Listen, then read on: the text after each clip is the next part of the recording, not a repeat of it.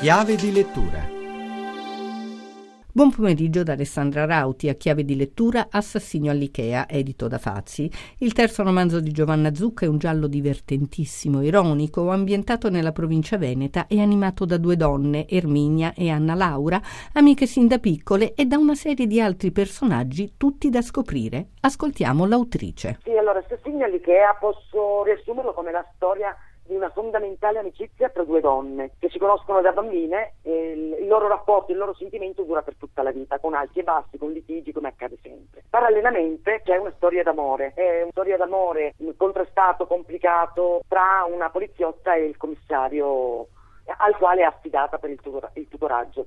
Il tutto a Padova, città che io amo profondamente, rappresenta un po' la mia città ideale, l'università, le vie, le strade eh, e poi soprattutto Ikea. Il romanzo è ambientato all'Ikea di Padova. La trama è rocambolesca, come ha avuto l'idea? Vita vissuta? Vita vissuta personalmente no, però essendo dotata di molte amiche, una delle quali ha vissuto in parte la vicenda di Anna Laura. Il, l'idea che una donna brillante, di bella presenza, si possa perdere con uno eh, che io definisco il pidoppioso come quello che è descritto nel romanzo, mi ha dato sempre da pensare. Ho vendicato la mia amica facendo morire di morte violenta il fedifrago della vicenda. E le indagini poi mi sono divertita moltissimo a descriverle, la polizia, la questura, le chiacchiere di questura, la macchinetta del caffè, tutte situazioni nelle quali mi sono potuta sbizzarrire nella parte che amo di più nello scrivere, la parte delle comunicazioni, dei dialoghi. Quindi molti mondi differenti, tipi umani che tutti noi incontriamo ogni giorno e che costellano un po' anche la nostra vita quotidiana. Lei ha scritto tre libri molto diversi tra loro e dire che i seriali spopolano. Ho fatto una scelta che è un po' impopolare rispetto al periodo. Io stessa sono attratta dai romanzi seriali, mi piace leggere di un autore più libri che trattano dello stesso argomento. Però per quanto mi riguarda non ne sarei capace. Dopo il primo romanzo, Mani Calde, che era stato un buon esordio, molti si aspettavano forse una seconda storia ospedaliera